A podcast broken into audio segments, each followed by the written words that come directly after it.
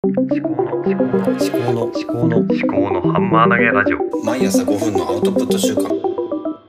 考のハンマー投げラジオおはようございます。秋彦です。今日は10 11月8日に月曜日です。今日月曜日のテーマは知的生産にしています。で今日のテーマは3人よればメタ思考としました。3人よれば文殊の知恵という言葉がありますけれども、これは1人2人で考えているよりも、あの3人目がいた方が、まあ、いい知恵が出るっていうような話だと思うんですけども、じゃあ、まあ、メタ思考っていうことでちょっと置き換えてみました。でメタ思考って何かっていうと、あの、Facebook っていう会社が、あの、会社名をメタに変更したっていうニュースが最近ありました。で、メタっていうのは何かっていうと、より高次高次元のということですね。まあ、ちょっとこれ、言葉を噛み砕いて話をすると、まあ、1次元っていうのはまあ点ですね。で、2次元っていうのが線。で、3次元っていうのが面。4次元っていうのが、まあ、あちょっと間違えましたね。えっと、1次元っていうのが、まあ、線ですね。で、2次元っていうのが面。で、3次元っていうのが立体ですね。っていうことですね。で、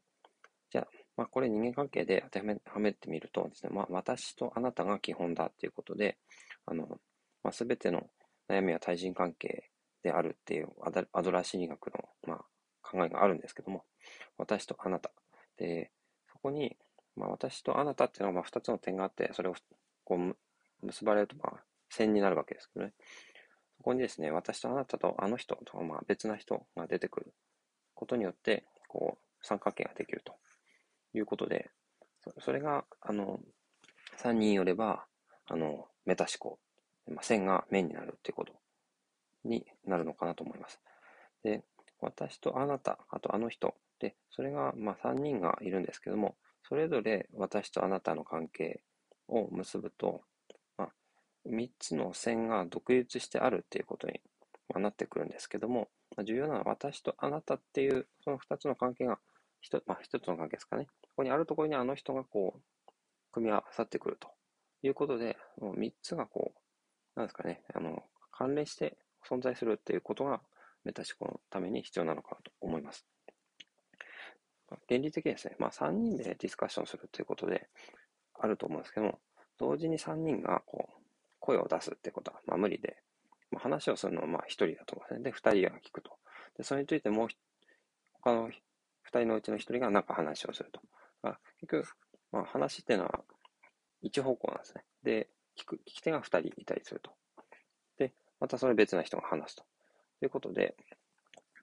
あの、同時に話をすることっていうのは無理なんですけど、話をする人、聞く人、それを見る人みたいな、そういうことが、あの、3人よれば出て、できてくるということですね。客観的な思考ができてくると。ですね。で、じゃあ、まあ、この3人の、この面ですね、三角形。これを、じゃあ、次の次元にする、さらなるメタ思考ってどうするのかっていうことなんですけど、4人目が出てくればいいのかっていうと、4人目が出てきても、多分ね、あの、上には行かなくてですね、あの、面が増えるんですね。あの、四角形になると。で、四角形ってのは三角形2つの組み合わせですよね。で、じゃあもうもう一個増やせばいいかというと、まあ、今度五角形になるとか、まあそ、そんな感じで無限に、あの、横に増えていくってことですね。で、それを、まあ、無限に、あの、点を増やしていくと、まあ、全宇宙っていうことに、まあ、なってきちゃうんだと思うんですけど、これがアドラー心理学でいう共同体感覚の究極の形だと思うんですけど、まあ、アドラー心理学の、あの、共同体感覚っていうのは、まあ、過去も未来も全部含めたっていうことになってくるんですね。それがちょっとヒントになるんですけど、じゃあ、どうやったら4次、えっ、ー、と、3次元になるのか、立体的になるのかっていうと、まあ、あの、私とあなたっていう自分軸と時間、相手軸ですね。それに加えて、あの、時間軸っていうのを加えていくと、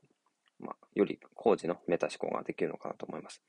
まあ、時間軸って何かっていうと、まあ、歴史と未来ですね。で歴史から学んで未来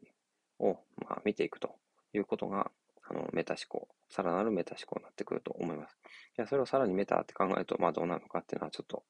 まあ、また考えていきたいく必要があるのかなと思うんですけど、まあ、そういうことで、えー、3人よればメタ思考ということですね。まあ、メタ思考の説明が、まあ、長ったらしくなっちゃいますけども、3人よれば文字の知恵っていうのは、あの、今現代風に説明するとこういう風になるのかなと思います。では今日は以上です。ありがとうございました。ではまた。